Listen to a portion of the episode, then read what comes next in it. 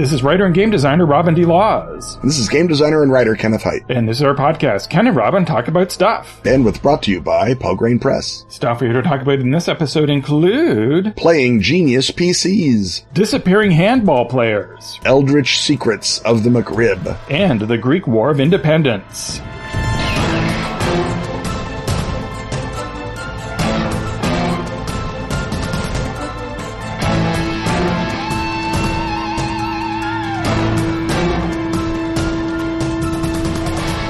Ken, do you know anything about kitties? I might. But do you know about magical kitties? I know everything. Everything about Magical Kitties Save the Day, a new RPG for gamers of all ages. But you know, young ones in particular. A perfect intro to the hobby. You mean perfect? I do not. Like the title says, you're magical kitties. Every magical kitty has a human. Every human has a problem. In Magical Kitty Save the Day, you use your magical powers to solve problems and save the day. You all live in a hometown that's filled with foes like witches, aliens, and hyper intelligent raccoons. They make human problems worse, so the kitties go on adventures to stop them and help the humans. The super simple but elegant rule system puts the emphasis on storytelling and puts the dice in the player's hands, not the GM's. And it supports a setting and characters that players are familiar with and love from the start. When you open the box for Magical Kitties Save the Day, sitting right on top is a copy of Magical Kitties and the Big Adventure. A solo play graphic novel adventure. Within moments of opening it, kiddos can create their magical kitty and go on an amazing adventure that also teaches them how to play the game. Run Magical Kitty Save the Day for kids as young as six years old. And for everyone else who loves kitties. A great game for kids to start running on their own with plenty of tools and guidance for first time GM. If you've been looking for a way to introduce your friends and family to role playing games, Magical Kitty Save the Day is the perfect game to do it. do you mean perfect? I also do not. Pick up your copy at atlas-games.com. You are cute. You are cunning. You are fierce. You are magical kitties, and it's time to save the day.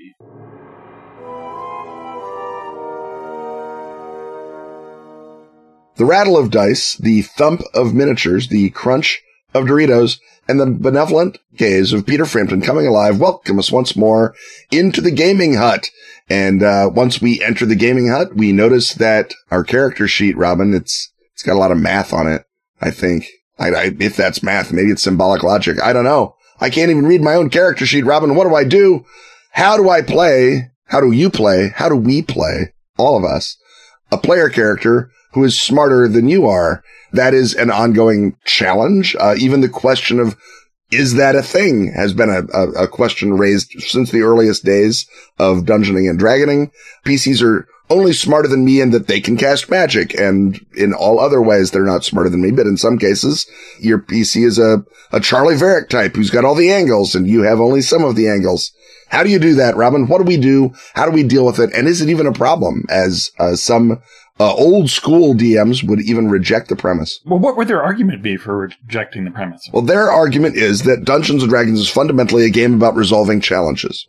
And those challenges can be resolved tactically by stabbing, or they can be resolved by outthinking the problem. And so if you see a puzzle, you are expected to solve it with your human brain, not by rolling int to solve it. If you're answering a riddle, you answer it with your human brain, not roll uh, wisdom to guess the riddle based on body language or whatever. Right. So their argument is that int and wisdom are useless statistics that should be removed from D&D. That they, the, the only thing that they measure is spellcasting capacity for wizards and clerics, respectively. Yes. Right. But if we look at fiction, which the old school argument doesn't want to do, they just want to say this is a, a game with limitations and any resemblance to fiction is purely coincidental. Well, I see a number of resemblances to fiction. Yeah. And in fiction, the Charley Varrick character, the one who has all the angles, is a popular trope, certainly in superhero genre. If you're going to take out super geniuses, what percentage of comic book characters does that eliminate? Yeah. Right. Including Batman. You can't, you can't have Batman if you're going to follow the, those rules. So if we look at the fictional sources, how does that work? Well, it tends to be that the plot is written around that. And so if you want to have a game with a mastermind PC and you are that PC, uh, I'm going to submit that you're going to need the same cooperation from the GM that the protagonist in fiction has from the author. Right. And that raises this question of do you want to do that and what are the limitations? And I think you're right to suggest that even there are plenty of GMs who are not, wouldn't consider themselves old school, who are very reluctant to give information and clues uh, to the players in general and become super resistant with the idea of, well, you know, the, the way a, a mastermind would typically work is, first of all, if you've actually, if they have actual mastermind class intelligence, if that's their thing or just their shtick, they shouldn't even have to roll, right? After a certain Yeah. point. If your whole thing is you're Batman or Charley Varrick, that's your whole deal. Yeah. And so the way you would deal with that is you would need some level of cooperation from uh, the GM in order to make that happen. And I would submit that the, you know, and almost no rule sets do this, but I would say that the answer is either you get to say to the GM a number of times uh, over the course of a, an adventure, uh, perhaps once per adventure, you just say, well, tell me what you think the default plan is that we should have. And then they, you tell them. Yeah.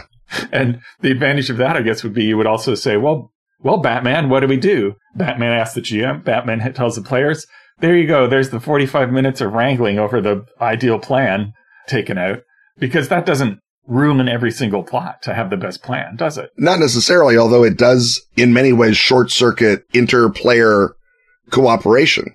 And that is a, a genuine problem. If one character's got a special relationship with the GM, either a rules based one, like in this case, or they're the GM's uh, boyfriend in another case, that can cause resentment. And so even if you've agreed we wanted to play with Batman, Well, well at least being Masterman costs points in the build system. yeah, right. Yes. Well, so in many cases, being the GM's boyfriend also costs points, just metaphysical ones.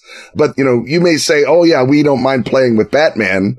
But like actual characters in comic books, dealing with Batman is no walk in the park either.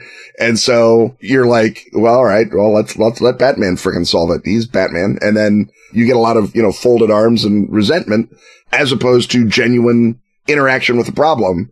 And even if it's done in good part, which it is, as I say, not always done, there is going to be the temptation. Well, we're just going to keep Batman in our hip pocket. And then when something looks really tough, out comes the automatic answer. And Batman, what do you think we should do about this horrible death trap? And Batman, you know, asks the GM and the GM says, Oh, well, uh, because you're Batman, you noticed that there was a, a stalactite hanging down over the thing.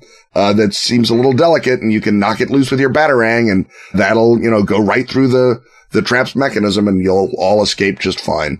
And in many ways, that will also kind of ruin the GM's fun because part of the fun of the game is actually resolving challenges. And in many cases, the micro tactical challenge or even the, you know, social challenge of how do I get to the mob boss or how do I get out of this dungeon room? That's kind of the core activity of play. And if you short circuited it by asking, you know, Batman or, uh, you know, um, Charley Varrick or whoever, then you, you've done yourself out of some play and a lot of groups are not prepared to play on the level that knowing how to get out of one challenge per session even sets you up for. And They don't want to do that and they aren't prepared to do it because automatic victory brings automatic consequences as well, just like regular victory. Right. So this brings us to the second option, which is post facto Batmaning. And that is where after you get a great roll or something happens that while things are happening, the rule system has already determined that you've scored a critical. And at that point, you, the mastermind character, can explain it in terms of your having already planned this. So it's like, well, yeah, of course I scouted this cavern when the rest of you were ordering pizza. I was already in this cavern yesterday. I was studying the blade. I've studied and I, I carefully scored this stalactite so it would be available for this. And uh, here's the you know prediction of all the probabilities of when this stalactite would be needed. And I know you guys, it bums you out when I just tell you the stalactite. And you know, part of being a mastermind is uh, theatricality. So I'm telling you now, now that I've used the uh, stalactite to uh, masterful ends, so that in that instance you have to do a bit of back explaining, but everybody feels that whole thing because when, in fact, if you look at fiction with a master planner in it, it doesn't go like master planner describes master plan. Everyone agrees to it, executes it, and it goes perfectly. End of story. Mhm. Yeah. There's always a twist and expectation that whenever you see a planning session in detail in a film, that plan's going to go awry. Mhm. And when you see a plan that is executed brilliantly, it's done Ocean's 11, uh, the newer Ocean's 11 style, where they give you the details of how uh, it looked like it was going to go. And then you, you see part of the planning, but you don't really see what's going on until there are post facto explanations of how they actually succeeded when it looked like they had failed. And I think that's the thing that gets around that concern where you feel it's cheating to have this one ability that allows you to solve problems, unlike all of your other problem solving abilities, which are somehow different. Mhm. There is a couple of variants on that method. There's one that I'm currently actually using in my own supers game because I have characters that have various types of super intelligence or super awareness. And if they roll well, then they get a lot of information. It's not the sort of, you know, standard minimal amount you need to move through the story. It's not the core clue, as it were. You, you've basically, you've automatically spent. And so you get lots of possibilities. And I will deliberately say to the super spy, I'll say, here are the things that you think can make happen. And then if it's just a matter of, he says, okay, I want to do that. I want to get close to the, you know, boss of the bin jouet. Then it's like, oh, all right. You've made this one roll to get the information. That will assume that's your role to get close. You're now at the spot you need to be. And because all the characters are doing things together, that character's ability to sort of, you know, move down the board rapidly becomes one ability in their arsenal. And it doesn't feel like it's unearned because he paid the points, as you say, for that ability and he rolled well. And so rolling well is, you know, you, you get over rewarded in a supers game for rolling well, or you should because it's a supers game. So that methodology, I, can say has worked, but it is a little work on the GM to suddenly have in your hip pocket a brilliant plan to go along with every result of over 12 on the dice. You know, many GMs are capable of doing that. Other GMs might find that a bit of a stress. Uh, the other possibility is that you have an ability to, at any point, make your roll, uh, and it might be for, you know, Danny Ocean or whatever your quality is to say, all right, I know this looks bad, but roll for ace in the hole that I've pre-planned. And at that level, you're still rolling. And whether you scored out the stalactite or bought off the bruiser, that is something that you can suggest.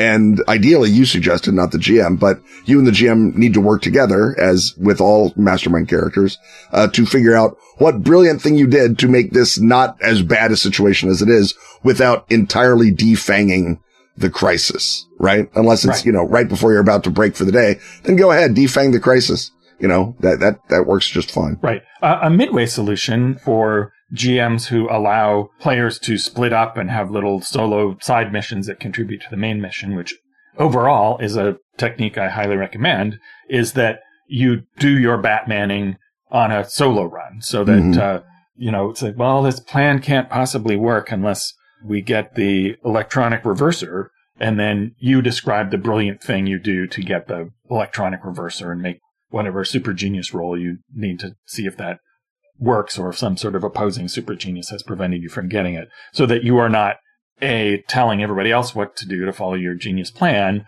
but you still get to feel like you did uh, something that you got something out of your genius points. Mhm. and of course everybody else should have the same option to go off and do little side contributions where they get spotlighted for whatever their thing is. So the person who's put all their points in intimidate gets to, you know, intimidate the map out of somebody and the person who has, you know, put everything in fire powers, you know, they get a, a fire to absorb and, uh, uh, can then use that ability. And so people get their little defining spotlight moments without stealing thunder from each other. Right. Again, this takes uh, on the GM's part, and I guess, you know, we've talked a little bit about from the PC's perspective and, and doing this mechanically. But I mean, the GM, as I've said, needs a lot of knowledge of their own scenario and of ways through it that they maybe hadn't thought of that simultaneously don't ruin the scenario for everyone else, but reward Batman. And then they need to be emotionally prepared to give up what they thought was going to be a really good challenge in the occasions because, you know, even a, a, a critical roll, if we have all been in this situation where you roll the natural 20 and kill the big boss And now the dungeon fight is boring because the ogre mage is dead and you're just cleaning up kobolds. And it's like, well, whatever. I, I can be doing this at home. And, and that feels less satisfying. Again, you get a possible situation and it's worse as the GM because you're the only person who knew how great this challenge or this puzzle was going to be. Uh, and then, you know, a, a lucky roll has, has bounced it out. So there's got to be a lot of prep, both emotional and, uh, informational on the part of the GM to handle these questions. And I feel like players, you know, I, I, think you and I have said this a million times. Players and GMs should always be cooperating to tell the best possible story.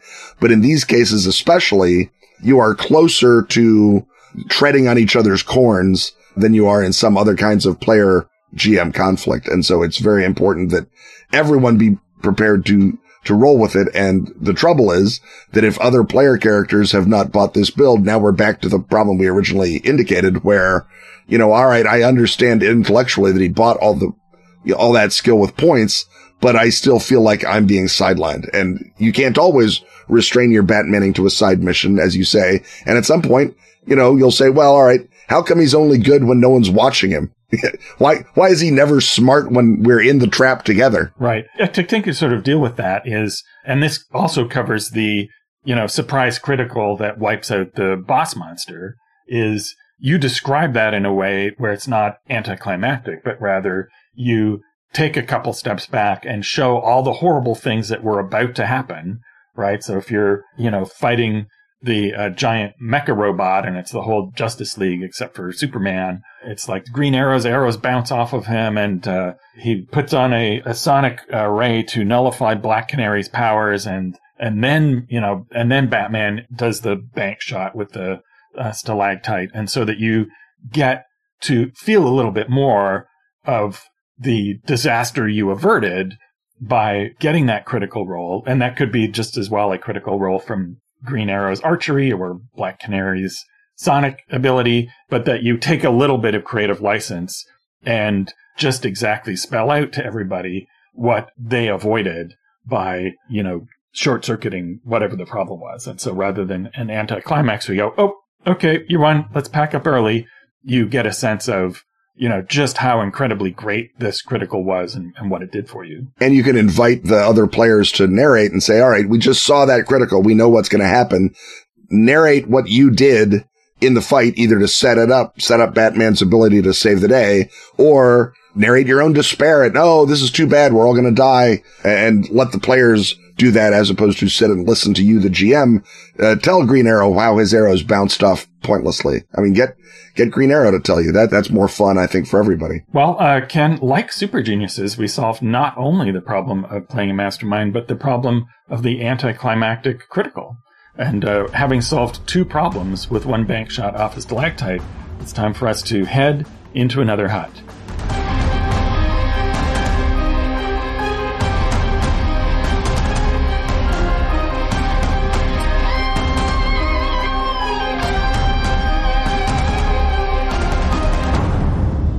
Dracula is not a novel. We know this. It's the after action report of a failed British intelligence attempt to recruit a vampire. Yeah, yeah, we've been through all this. And the Dracula Dossier Director's Handbook has more secrets, more dangers, more mysteries. For players and directors to explore together. We did a year's worth of ads about it. But it doesn't have Varna. It doesn't have the ring of Dracula either, or 13th age style icons, or bibliomancy. Or a hand of glory, or red mercury, or hard won advice and actual play reports. If only someone could gather up all that material that you and Gareth wrote after the fact. Someone has. You made Gar do it, didn't you? We've assembled. Gar has assembled. The cuttings from the dossier have been assembled into a 50 page PDF. Available free with a special offer from the Pelgrane store. Just buy a print copy of the Director's Handbook standalone. Or the Dracula Dossier Core Bundle, the Director's Handbook and Dracula Unredacted in print. Or the Dracula Dossier Starter Kit Bundle, the Night's Black Agent's Core Book, the Director's Handbook, and Dracula Unredacted in print. Get 25% off any of those print bundles,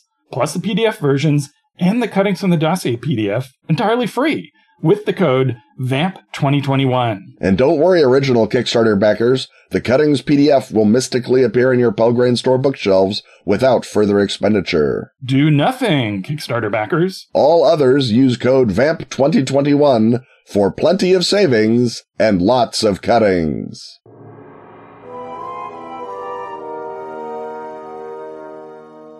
The stovepipe hats, the wood burning ovens, and the horse and buggy tell us we're once again in the good old history hut where we're going to go way back in time to a story from 2003 2004 because uh, beloved patron backer Drew wants to know about the 2004 case of the disappearing Sri Lankan handball team. And uh, Ken, uh, I believe you've uh, looked a bit into this. I have. And found, I, I, think, at least the veil out that would explain what the quotidian answer is for what happened before right. we dig in and find the uh, Ken and Robin answer. The secret answer. Well, first of all, I'm going to, you know, answer the objections right up top. If you're smart, if you're Batman, you've noticed the words handball team and you're saying handball's not a team sport. That's the thing. There never was a handball team. It's some sort of a trick. And I'm here to inform you with a heavy heart that in Europe, they play handball as a team sport. And it's basically, isn't that just like Europe? It's basically hand soccer and it's, you know, you, you know how great soccer is when you're running around? Well, you can't run around in handball because you, you can't punch the ball that far. So good job, Europe. Uh, anyway, this is a thing called team handball or field handball or European handball or stupid handball. But anyway, it's a sport, let's say. And I want to just sort of set this up in some context. In August of 1993, the Commonwealth Wrestling Championships were held in Victoria, British Columbia, and 11 wrestlers came from Sri Lanka to British Columbia, and one of them came back home. In 2014, in the Asian Games in South Korea, uh, out of an 80 person Sri Lankan team, two athletes also disappeared. And in 2021 in September, they had another world wrestling championship they hadn't learned in Norway and Sri Lankan wrestler disappeared from that. The latest of 44 wrestlers alone to disappear in this way. And the sports community does not call this defecting because Sri Lanka is albeit somewhat imperfect democracy. They call it decamping, which is a fun name for just books out of the stupid competition that goes and does something else. So this is the story of the greatest decampment of all, or that's what they say. Uh, so in 2003, a group called the Asian German Sports Exchange Program gets a call from the Sri Lankan national handball team about setting up an exhibition match in Germany. And this is the kind of calls they got all the time. Their whole mission is to go around various Asian countries, play European sports, get people who have never played pointless, stupid European sports to play them as a means of spreading sport awareness and building international community. And it's, I guess it's no dumber than most international community ideas. So the uh, Sri Lankans uh, hire a handball coach, a guy named Athula Wijanayaka, to teach a bunch of Sri Lankans handball. And they uh, find a team. No doubt uh, there's a scruffy recruiting montage. And the Germans come, they, the Germans come and they play in Sri Lanka and they win 36 to 2. And the Germans are all good sports about it. They say, well, we weren't very good when we were pretending field handball was a thing back in 1900. I'm sure you'll get better. Come on to Germany in 2004 and we'll have ourselves a tournament, a big 10 uh, round tournament. And the Sri Lankan 23 man team all says, Oh, that'd be great. And they come to Germany in September. They go to a little town called Witzlingen. They play their first game and they just get plowed. They are, if anything, worse than they were in the opener and everyone goes out and the Germans are like, Hey, no hard feelings. It takes a while to build a sport that means nothing and is stupid compared to an American sport. Look at everything we've accomplished. And the Sri Lankans are like, this is great. Oh, and you say that these are free refills. And then they left a note in their hotel room on September 13th and vanished. And the note said, we have gone to France. Sorry about the handball. We like you very much. Love Sri Lankan handball team.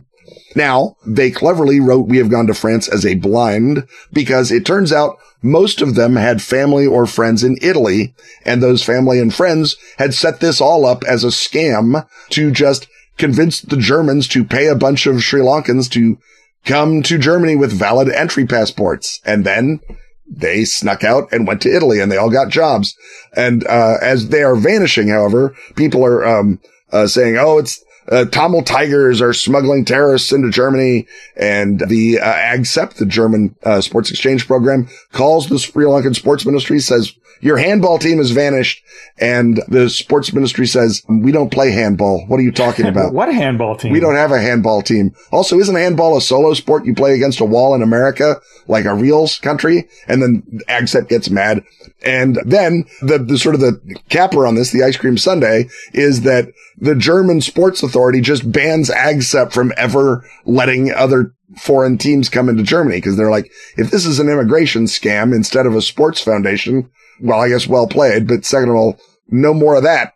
And the, uh, I don't know if this is a happy ending or a sad ending, but half of the 23 team members have all come back to Sri Lanka ever since. Um, they didn't like Italy or they made enough money that they seemed happy and, and so they could come back and support their families in uh, Sri Lanka or, you know, their, their sister had a kid and they wanted to come see him. So it's sort of an anticlimactic ending, but uh, apparently it's, you know, a lovely story for either 12 or 11 of the, uh, handball team players who are still in Italy happily making pizzas and driving Ubers and doing whatever else they do. Right. So if we're going to turn this into a scenario, the last thing we want to do is uh, literally demonize low paperwork economic migration. No, that's those are literally the good guys in this story. I yeah. I I don't want anyone to think that because I used the word scam, I was using it uh, in a derogatory way. That's exactly fooling Germans about non-existent sport is literally the best kind of scam, Robin. Right. So, so we don't want to have a supernatural explanation that makes them the bad guys, or that makes it a way to smuggle demons instead of terrorists. That's right. no better, right? Yeah. So, uh, if they're not the bad guys, logic tells us that they're uh, the good guys, and so I'm going to posit that this was a a deep cover, uh, possibly even with the cooperation of the uh, German authorities who knew all along, and you know this whole you know fake outrage of you know banning AGSEP is sort of like I'm shocked to discover that there's gambling in this casino, right? Mm-hmm. This is all uh, part of the cover for presumably uh, what is an operation by the, the uh, Sri Lankan State Intelligence Service. Because what happens in 2003, just around the point in time where they're setting the call, up. setting this up, is in May.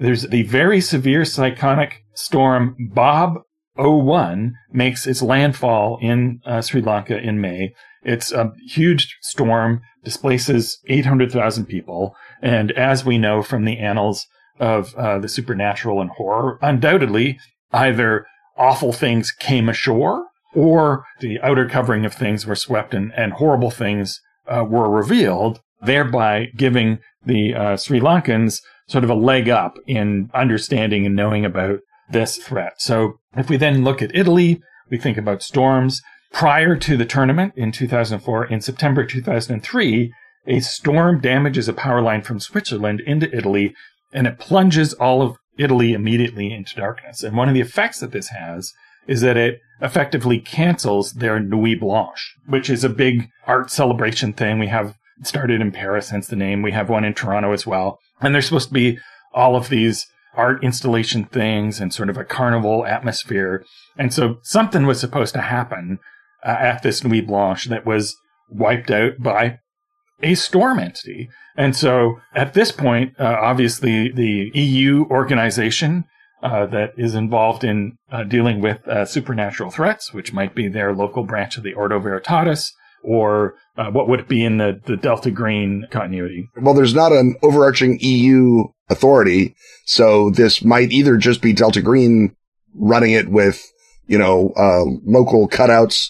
You can imagine, for example, a community of Sri Lankan, famously they're, they're deep pearl divers. They can hold their breath a long time. Obviously they've been fighting, uh, the deep ones forever off the shores of Sri Lanka. And so in the same way that you know, the CIA has their little deniable armies of, of Kurds or Peruvians or whoever. Maybe Delta Green's got a team of Sri Lankan deep one fighters that they, you know, keep in their hip pocket and they just fund out of the back of the black budget. So we have a number of malign gods who could be responsible for storms of this sort. I think, uh, you know, Cthulhu and R'lyeh, he's known to throw up a wave or two. If we're talking literal uh, deep ones in this instance, that's, uh, that's Dagon, although we don't think of him primarily as a storm god. I'm also going to say that Ithaqua, who we think of as a winter storm god, well, that's just because we know, you know, he was originally encountered, at least by explorers who wrote in English, up north. So they thought, oh, well, this is the malign cosmic god of northern storms. But I, I don't believe cosmic gods just limit themselves to one climactic zone on each planet. So Ithaqua could be known by different names as a a bringer of storms to Italy and to uh, Sri Lanka.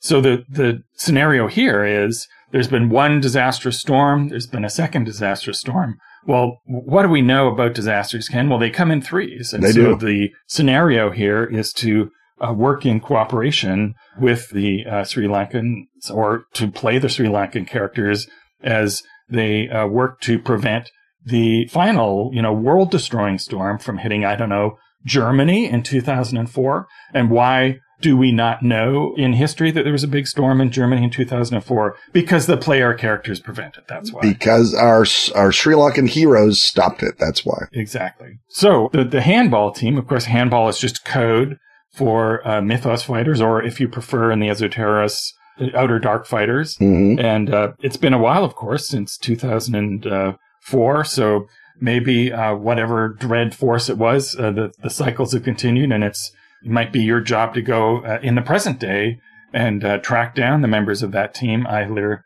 with their families in Italy to this day or back in Sri Lanka, and to uh, find out what to do now that it looks like the cycle is going to repeat itself. Yeah, or it may be that the reason only half of them came back to Sri Lanka is that half gave their lives heroically, stopping Ithaqua or and or Dagon from destroying Germany in a storm, and that's why only half of them have come back, and the other half there's a cover story. They've got other Sri Lankans who are sort of uh, playing the role of them, keeping up the veil out, keeping up the the, the fake out. I, I think you could do an awful lot with this. I think this could also obviously be a a Night's Black Agents situation where you know you see that these storms are happening. Well, that's the sign of a great vampire rising up, and you've got to kill the vampire. And the only way to do it is with the you know tooth of Adam. Because vampires come from Cain, so you need something older than Cain to stop a vampire. The only thing that's older than that is the tooth of Adam, which is stored in that monastery at the very, at the top of a mountain in Sri Lanka. And they don't let it out just to anybody. So you've got to, you know, set up a deal and work with, uh, the Sri Lankan religious authorities to get access to the tooth of Adam so you can go stop that vampire. And then it becomes not just a, you're playing the Sri Lankan vampire hunting team that's going after, uh, the king of the vampires, but you're also doing an escort quest because you've got to make sure that that tooth, which you're bringing into a lot of vampire combat, gets back to Sri Lanka intact. You can't shoot it out of a gun. It would disintegrate. It's a 6,000 year old tooth, Robin. So it, it becomes, you know, you've got an ultimate vampire killing thing, but you have to get really close and scrutch him with it. You, you can't just put it on a crossbow and hope. And so that becomes sort of a, a fun challenge. Or could it be? Could you put it in a handball? You could. It you could be put the it part of handball. the whole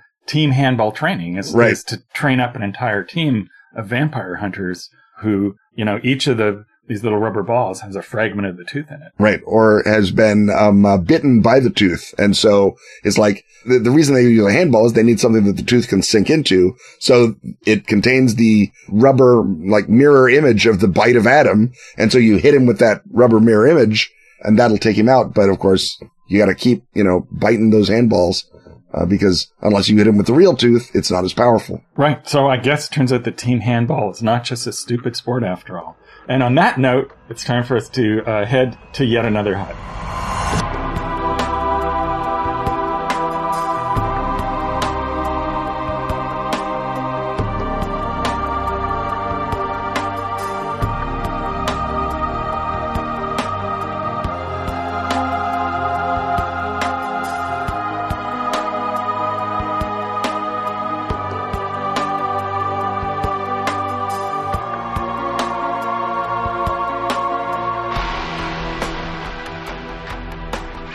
The best of Ask Fageln is now available at DriveThruRPG. All issues of Fenix magazine since 2013. That's spelled F E N I X, can now be grabbed in special English editions. containing stellar gaming material from our own Ken Hite And such other recurring stalwarts as Graham Davis. and Pete Nash. Also find Dice, the gorgeous photo book celebrating that classic gaming accessory. And Freeway Warrior, the series of post apocalyptic choose your adventures by Joe Dever. And if you speak Swedish, not English, That's Swedish, not English. you can delight in every original issue of Fenix. And the new Sagebrush and Six Guns role playing game, Western. How do you say slap leather varmint in Swedish? Uh, oddly, Google Translate refuses to help on that. That's the best of Åskfågeln on DriveThru. Be the smartest mastermind of all by pitching in with such beloved Patreon backers as Drew Tucker, Phil Groff, Liz Ansiski, Terry Robinson, and Lee Candelino.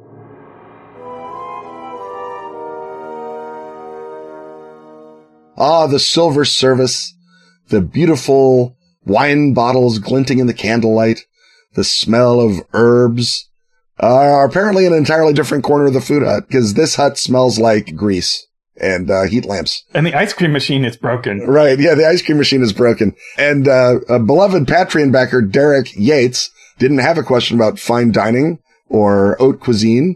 Or did he? Because his question is about the McRib. Everyone loves the McRib. And, uh, Derek's question is, is the McRib connected to the mythos? And why not? Right? I mean, not everything awful in the world is connected to the mythos, but sure. Right. That's, storms are, so obviously McRibs are too. Right. And Derek uh, follows up by saying, there's no way this can be turned into a fall of Delta Green scenario, calling our attention to an NPR story, one of a category of stories that happens every time the McRib comes back, because of course that's literally the reason, uh, that they do that is to drive media. And NPR is just as sheep-like as all media. So it's an NPR story called uh, From Nebraska Lab to McDonald's Donald's tray, The McRib's Strange Journey. And again, like all NPR stories, it leaves out most of the information you would actually need. But fortunately, Ken and Robin are on the job and have reassembled the story of the McRib. We've restructured the meat of this story, were. Such fun. So the story is that the McRib is one example, like the McNugget, of restructured meat technology. And uh, restructured meat technology is the solution to the problem that animals Extra little bits of meat around once we're finished Yeah. with the main bit. animals come in uh, odd shapes and with extrusions and parts that normally you don't want to eat, like the Right. inside of the stomach lining. And by the way, if, if you're vegan, I assume you've already scrubbed ahead to the next segment because this is about the McRib. Yeah, this does not get more vegan friendly. Um, so the, the, the theory is you take the bits of animal that don't fit. So in many cases, it's meat off the back or the, uh, the shoulder. It's, uh, it's the tripe out of the stomach. It's tongue. It's face. It's all that bit. And you whir it down into tiny little fragments. And those shavings or fragments are all put in a salt bath and the salt extracts the proteins and then the proteins connect each other and become a gl- uh, what is literally called in the original research a meat glue. Mmm, meat Mm, glue. Meat glue. Emulsion is the more neutral term maybe that you use. Um, the 1% more appetizing term. Right. And uh, then the meat glue, the emulsion, binds all of those shavings together and you get a patty or a log of restructured meat. And uh, this technology was invented at the Natick Army Labs, which were established in 1953 in Natick, Massachusetts, as the Quartermaster R&D Center. Restructured meat began the testing in 1958. It took about 10 years for them to get it how they liked it. Then it uh, enters field testing with the U.S. Army in 1976, and the um, meat patty, the restructured meat patty, uh, enters MREs generally in 1981. And so, because this is American uh, government technology, it's not patented, which Yeah. means anyone who wants to can use it for any kind of thing that they want. Yeah. So, like the internet, it's a military project that is later repurposed to civilian ends. And Right. like the internet, it is salty and uh, somewhat glue-like. Right. Uh, it involves um, boiling everyone down in their salt bath. Uh, so the National Pork Council is worried that pork is losing out in the war of American fast food. And so they hire a University of Nebraska at Lincoln food scientist named Roger Mandigo, who's uh, worked at Natick Labs. They give him an $85,000 grant and they say, invent a saleable pork patty. And uh, so Roger Mandigo goes in and he takes the restructured meat technology, applies it to uh, pork shoulder in his case, and he builds a uh, a pork chop that is made out of restructured meat. Yes, and, thereby performing the act that will later get him inducted into the Meat Industry Hall of Fame alongside Colonel Sanders and Dave Thomas. One one hopes, by the way, that the uh, awards dinner there is good, and right. the trophy is like a an emulsified uh, meat log. I, I feel like the trophy is always, you know, it's it's like the Oscars. It exemplifies the ideal, not the actual. So, you know, I'm, I'm sure it's a statue of a turkey drumstick or something. But anyway, as this uh, technology gets out, at the same time, the McDonald's head chef Rene Arend, uh, born in Luxembourg, uh, trained cordon bleu chef who was cooked for kings, former head chef at the Drake Hotel and the Whitehall Hotel in Chicago. Now the head chef at McDonald's is working with restructured meat technology. He works with chicken because he's trying to build the McNugget.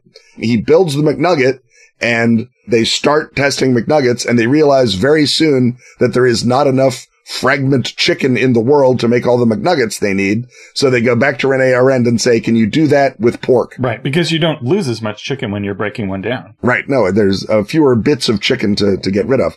And so, um, uh, he says, yep.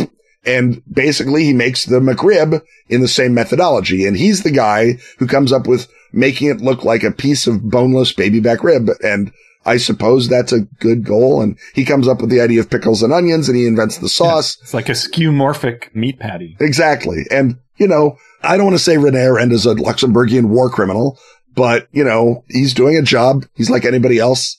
And he did make the McNugget, which, you know, in better hands than McDonald's turns into a perfectly tasty item. Uh, so good for you, Rene Arend. Two cheers. But he also makes the McRib.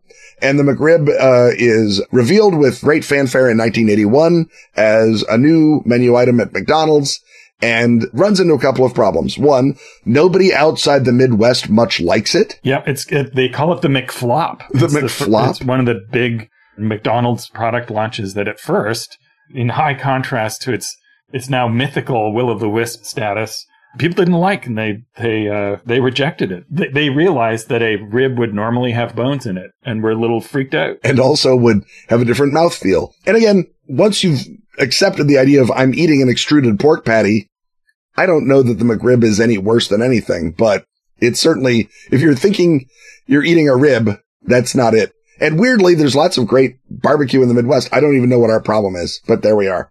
So it uh, gets canceled in 1985. And part of that is because they are driving up the price of pork shoulder. Um, it goes from about 80 cents per pound when bought in bulk to 90 cents, which sort of takes away some of the point of it. There's not an industry, for example, to shave up every other part of the pig except the chops, ribs, and bacon. So that has to grow up. There's just no way to source enough pork to make the McRib. And that's the other reason that it gets canceled. And then it returns in 1989 seasonally and regionally, meaning those chuds in the Midwest will eat it. Let's serve it to them. And then also it becomes a deal as pork prices drop. McDonald's buys up a bunch of bulk pork backs and then brings back the McRib. And when they bring back the McRib, they do it as a, fun, zesty PR opportunity and they gull uh, terrible media like NPR into writing stories about it. And then it goes away again because right. pork gets too expensive. And as I've mentioned before, it's terrible and no one likes it. One of its big runs as being a standard menu item is starts in 1994 when the Flintstones movie comes out and there's a, a McDonald's analog in the movie and it remains on the menu for a while. So I guess that means pork prices are, are low in the uh, mid 90s. Now, the pork price argument, however, is just a theory insofar as McDonald's will not confirm that that is the case. And this is where things begin to seem mysterious and uh, suspicious. There's also, of course, the question of, well, we make you want this by taking it off the menu and therefore, you know, create a big, you know, PR opportunity every time we bring it back.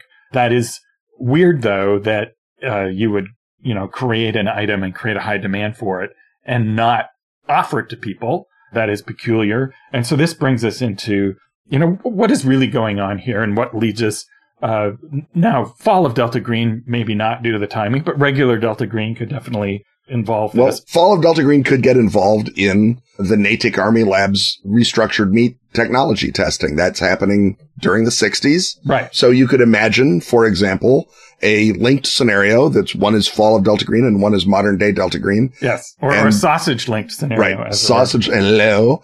And, um, basically it's backwards sausage. you chop up the meat and then you draw out the protein to build a casing. Ugh. Anyway, the, um, the wonderful possibility is that sure enough, someone in Natick, Massachusetts, and do I need to say Massachusetts any more times for this to be a Delta Green scenario, is introducing some sort of mythos goo into the meat bits Right. to make them stick better. Right, they- because M- Mandigo says about the shape of it is that we could shape products to shapes people wanted. Therefore, what are we talking about? We're talking about not just not a restructured meat, but a non-Euclidean meat product. Right. And uh, whether it's a, a little bit of Shoggoth plasm or a little bit of uh, Shub-Niggurath D- Dark One sap, there's no shortage of gross things, gross exudates in the mythos that someone might be studying. Maybe, you know, Delta Green had a bunch of samples and they sent them to Natick for their friendly in the uh, quartermaster R&D center to test. And they're testing it and they're writing it all down. And then that guy goes to lunch and the other guy comes in and says, Oh, this looks like a cool colloid. I'll test it on the meat. And when it turns out to have wonderful properties of taking shapes people wanted or uh, binding meat together in mysterious gluey emulsion, then he says, well, this is great. I'm going to put this in, you know, builds it up in the, in the centrifuge and you as Delta Green, uh, have to go in and stop because this early meat testing is going out to Vietnam and people are having wild ass Shoggoth reactions to it. And it's like, well, we can't have that happen in Vietnam without us doing it on purpose. Yes, D- Dennis Hopper's wig out in uh, Apocalypse Now is actually meat emulsion based. Exactly. It's, it's McRib frenzy.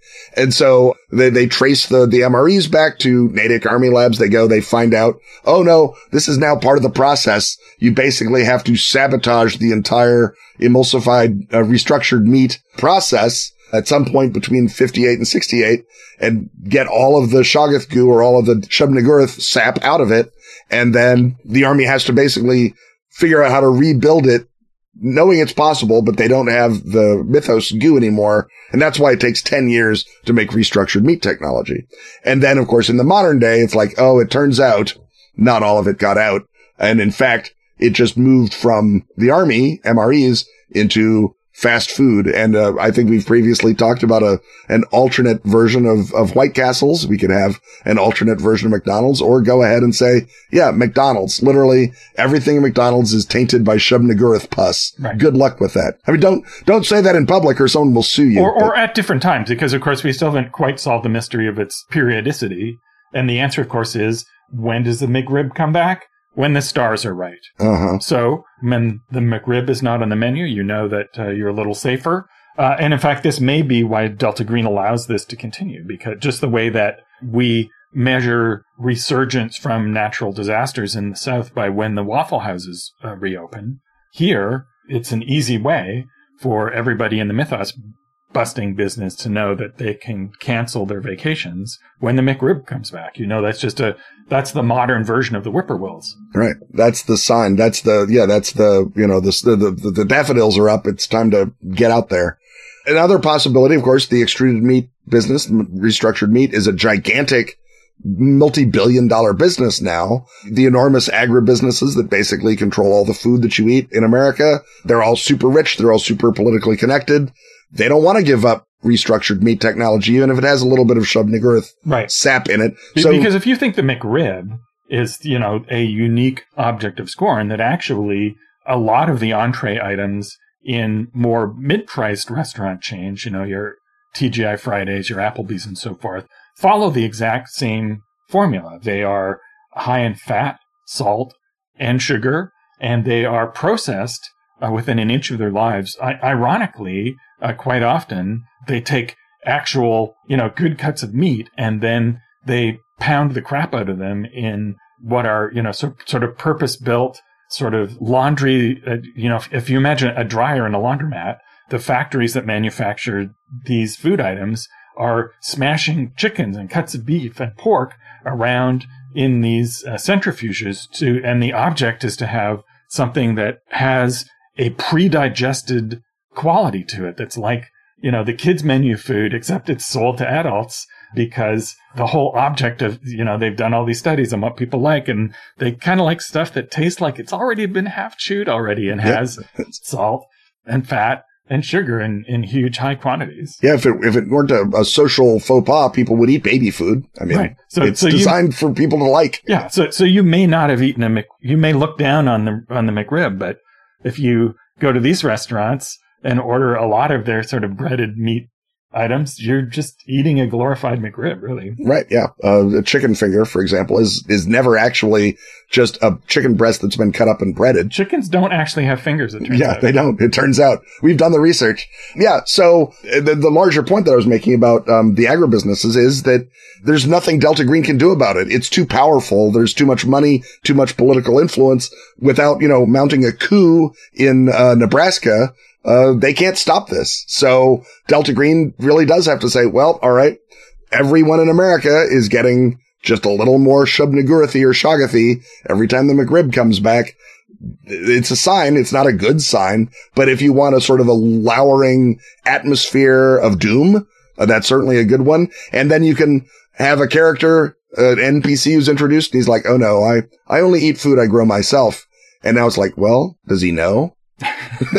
What's going on? And, you know, that of course can also be a creepy, you know, children of the corn fertility god type situation. But either way, you've established a, a reason for the mythos to continue working and a response that you can have to it and then set it up as a uh, ongoing uh, atmosphere of doom in a properly Lovecraftian way. So I feel like, you know, the existence of the McRib, like, um, you know, the existence of you know, foreigners and jazz music to pick things that Lovecraft didn't like. You take something that's true of your society that can't get be gotten rid of, and you say, well, that's a that's a mythos spore. And that's how you build that sense of, of cosmic surroundings. Do not do this with foreigners. You can do it with jazz music. Yes, or, or sandwiches. Yeah. Right. And on that note, I think it's time for us to, uh, I didn't look into whether the McRib is currently available. So rather than have people go and stop and go and get McRibs. I think uh, let's have a nutritious next segment after this commercial. Exactly.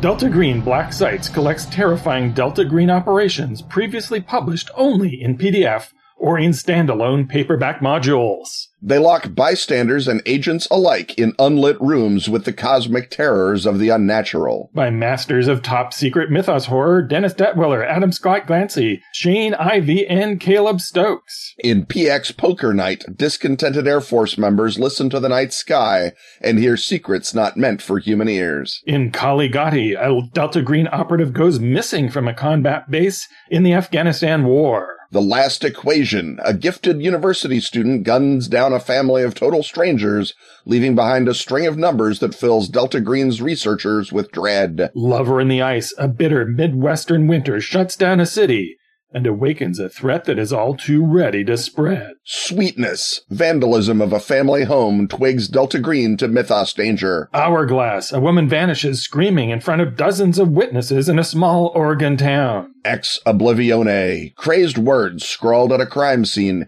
hint at Yahanath and the sea. The Child, a traumatized child looks to the agents for protection from voices that never cease. Delta Green Black Sites is a full color 208 page hardback. Grab it now before it grabs you.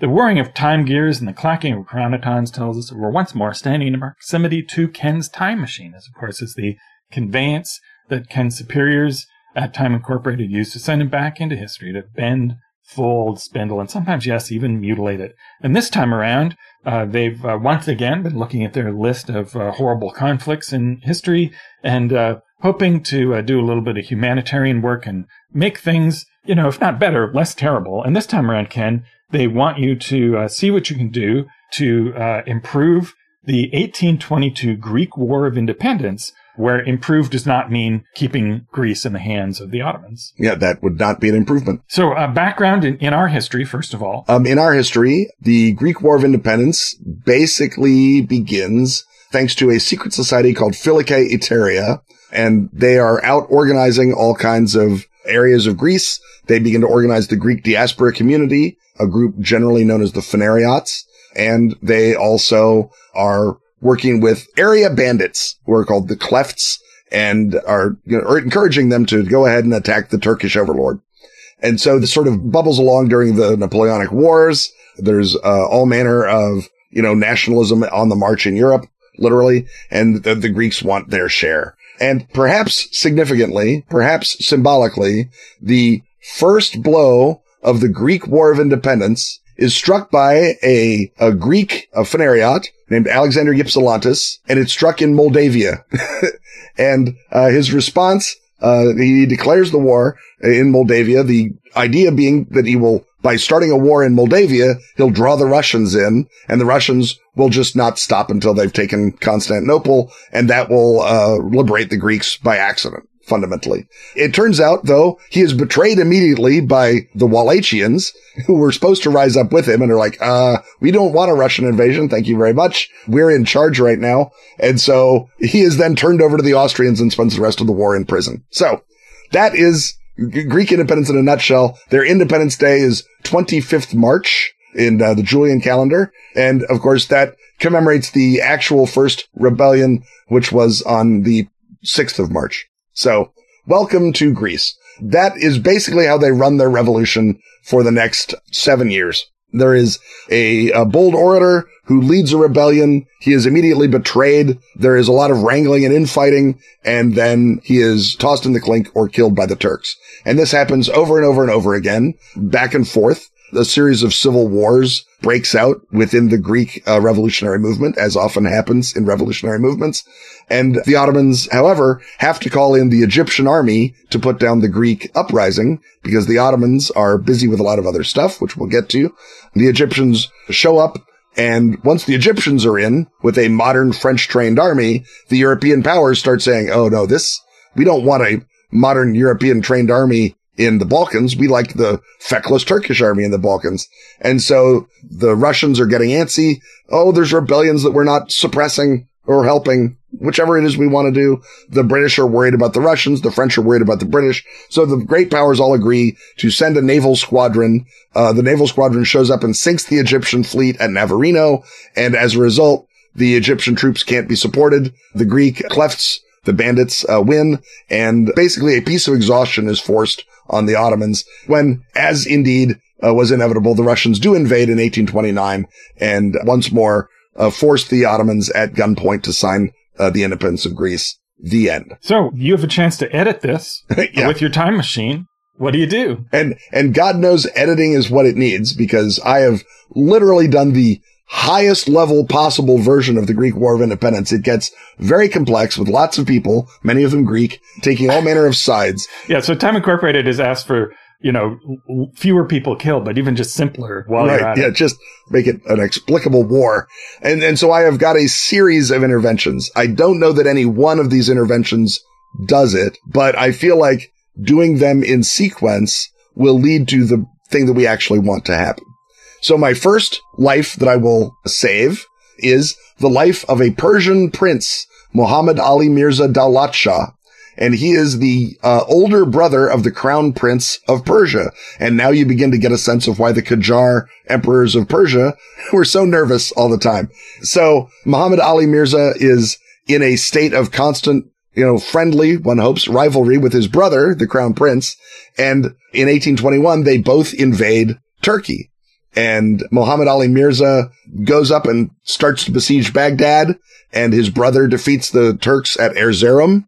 And then he dies of cholera on uh, the way back from Baghdad. And Muhammad Ali Mirza Daulat Shah was a, a scientific mind. He was an excellent general. He was very popular. And he was the important reason that the Qajar emperor could give princes armies because if he gives one to each prince, then the Qajar emperor is not going to get one of those armies turned on him. But with only one prince, he can't keep fighting Turkey. So they make a peace in 1823. But you'll note that the Greek War of Independence begins in 1821, which is to say, while the entire Turkish army is off fighting the Persians. So if you keep Daulat Shah alive and you keep two armies in the field, both of them very capable of beating the Turks, then the emperor of Persia will continue the war because what's he got to lose? Nothing. And so you will have the Turkish army almost entirely tied up on the Eastern front against the Persians, especially if Daulat Shah takes Baghdad as he very well might. So you wind up with a much better strategic situation for the Greeks if virtually the entire Turkish army is, you know, literally on the other side of the empire. As, as if to make up for letting Daulat Shah survive his cholera, I'm afraid that we have to arrange for Theodorus Kolokotronis, who is a, a Greek general known as the Old Man of the Morea. He's the sort of super bandit chief who's welded the tribes of the Peloponnesus together to uh, fight the hated Ottoman uh, occupiers. And he defeats them soundly at a battle called Dervenakia in 1822. And he is a great hero, a superb warrior, and he is also the guy who causes the Civil War. And by the Civil War, I mean both Civil Wars. So if he's gone, the various tribes of the Morea don't have a leader to rally around and they get basically, I don't want to say shoved to the side, but they don't feel like they can win a civil war against the central Greek government. And even if they try, they don't have a great general leading them. So Kolokotronis has to die heroically at Dervenakia so that the Greek uh, Republic doesn't immediately come apart in civil war during its war of independence. Now, we know that you don't go around murdering people in history, so how do you effectuate this? What that is, is you just, you know, tell a, uh, uh, the, the, Albanian snipers that uh, it turns out there is a way out of that canyon. The Albanians march into a canyon. Kolokotronis surprises them. And some of the Albanians then escape out of a different pass. So you tell one bunch of Albanian snipers, if you're up here, you can get to that escape pass. And uh, while you're there, see that guy in the plumed helmet? He's the reason your buddies are all getting massacred. Just saying. So, so you're not killing a guy, you're saving some Albanian snipers. And also the Greeks from the other half of the Civil War. Yes. Right. And it's a shame because he's actually probably in the right. I've mentioned the Phanariots, the uh, overseas Greeks, the westernized Greeks. I've mentioned the Klefts, the, the, the bandit chiefs who become the generals. Well, the third party is, is the rich guys, the magnates. And these are the powerful landowners on land or the powerful fishing fleet owners on the islands. And they're the third leg of the Greek independent stool. And without a powerful country party to overbalance them, they win. And, you know, people who are rich under Ottoman occupation, probably not morally pure, but there we are. They're the people who are getting Greece started. So what are you going to do? But as if to make up for killing Kolokotronis, I'm saving a different kleft, a guy named Marcos Botsaris. And there's a battle called Karpenisi where he runs a bunch of tribes in Epirus, which is the part of Greece just south of Albania. Um, and he ambushes just a huge Ottoman army, like five times his size. And he takes his, his men called the Suliotes and just charges them from off of a hill. And the Ottomans are dumbfounded by this. They have no idea what's happening. They get massacred and Botzaris sadly dies in the battle because as I mentioned, he's outnumbered five to one. Well, it turns out Botzaris is the guy who almost alone of the klefts was on good terms with the Phanariots, the overseas Greeks, and especially with one Philhellene, as they were called, Western Grecophiles, named Lord Byron. And Botzaris is the guy who wrote to Byron and said, Hey, you're a big fan of freedom. We're getting some freedom on here in Greece. Why don't you come check it out? And Byron and Botzaris became pen pals, but Botzaris sadly dies before Byron gets to Greece. But if he doesn't die, then Byron has a military force at his back and vast quantities of his own money and access to British banks. And that is, of course, the thing that you really need to uh, win a war is someone else's money.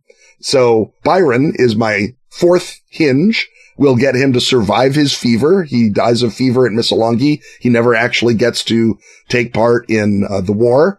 Uh, that's simple because his boat gets lost sailing from Cephalonia to Missolonghi. You just unloose his boat and get it to arrive at the same time as the cannons. I also might remind his cannon guy, hey, pack coal. There's not going to be any coal when you land. Uh, you're not going to be able to, I don't know, run any of your furnaces. So with coal and no losing Byron, he doesn't waste a lot of time getting fever in the swamps of Missolonghi. He sets out on his campaign with Marcos Botzaris, who, as I mentioned, is honest and trustworthy as well as being a brave and excellent general. So between Botzaris and Byron, we are now in a situation without Kolokotronis. There is not a civil war happening. There is a trickle of British funds that is going to get more and more massive. Byron survives to put uh, the funds in the charge of his own bankers, not in charge of the Greek rich guys who, of course, embezzled all of the loan funding. And the British bankers, the British nobles who ran the fund the second time, well, they embezzled it instead. So Byron, however, you know, he's got to have bankers he can trust. So he puts them in charge of the, of the Greek loan. And of course, he's writing poetry and doing journalism and getting more and more Philhellenes to uh, recruit. So he's sort of in our history, there was about 300 Westerners who came and fought for Greece, including a couple of Americans. Obviously with Byron, you know, pumping out the propaganda, there's going to be even more of them. And many of them, because the Napoleonic Wars have just been over, will have actual military experience. Now, a thing that happened in our timeline that I want to make sure that happened is uh, an explosion in Constantinople at a spot called the Tofan, which is where uh, the Turks kept all of their cannons and their cannon foundry and most of their small arms. And it's a giant arsenal that was guarded by the Janissaries. And it blew up in 1823. And that's one of the other reasons the Ottomans were short of all the necessary equipment to put down this relatively ragtag rebellion is all of their weapons blew up and they had to buy new weapons or basically uh, hat in hand to the Egyptians and beg them to come bail them out. You want to make sure that explosion happens. The Ottomans blamed it on the Greeks, the, the Phanariots in Constantinople. Um, they'd already hung the patriarch, by the way, who literally preached sermons saying, don't rebel against the Ottomans. Someone might get hanged. And then he got hanged. So it shows you, shows you what good collaborators are. Some Serling-esque irony right there. Right there. And so the Tofan explosion might have been done by the Janissaries, who are the elite soldier corps of the Ottoman Empire, but are becoming too big of a political power. The uh, Sultan Murad is going to purge them in three years. And maybe they got wind of it and said, well, let's see how good you do without your guns and blew it up. So whatever happens, I want to make sure the Tofan explosion does happen because that's one of the things that if it doesn't happen, the Ottomans can maybe win this on their own, even with the Persian War. And then the last intervention is simply to keep the Egyptians out of the war.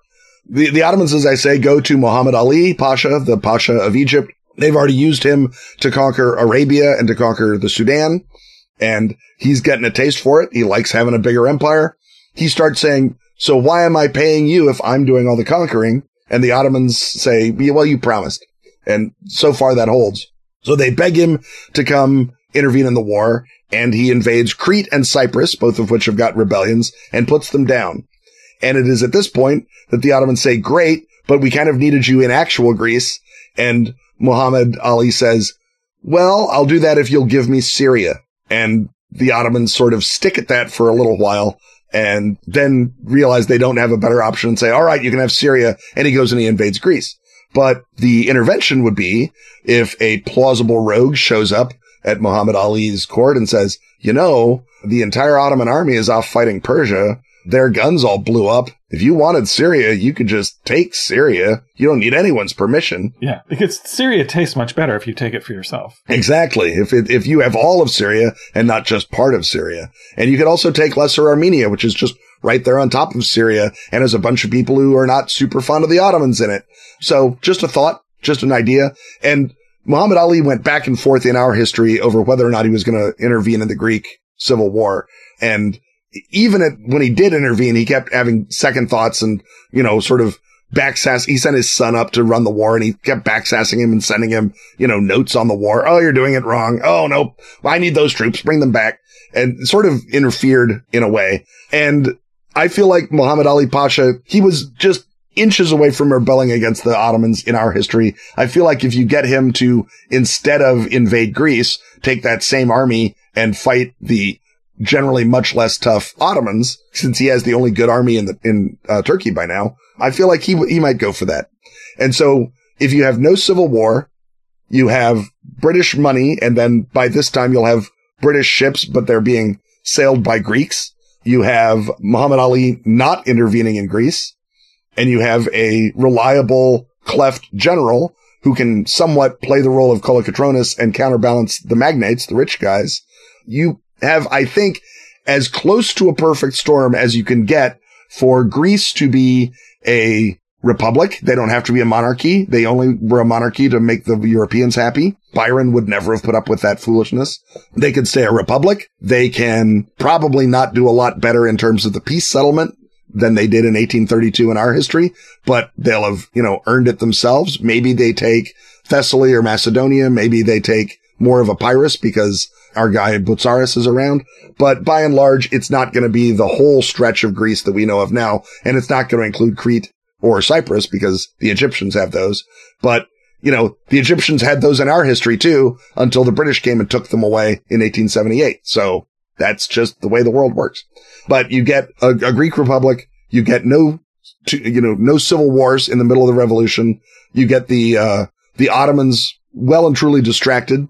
And maybe Muhammad Ali is able to build a powerful independent Egypt. And so he doesn't leave a crippled state to his descendants who then lose it fecklessly to the British. So, I mean, his descendants are still going to be feckless probably, but you know, they start with more money, so they lose less of it, I guess is my hope. Right. They, they begin with more feck in the bank. Exactly. Bigger, bigger amounts of feck. So even at a standard rate of feck dispersal, they, uh, they wind up able to build their own canal and not have to sell it to the British and therefore turn their country over to them. So approximately how many lives have you saved by rearranging all these things? Well, you know, in terms of lives, Robin, you, you sort of have to hope that you're doing well. The, the total casualties of the Greek Civil War, uh, excuse me, of the Greek Revolution are probably in the neighborhood of a couple of hundred thousand.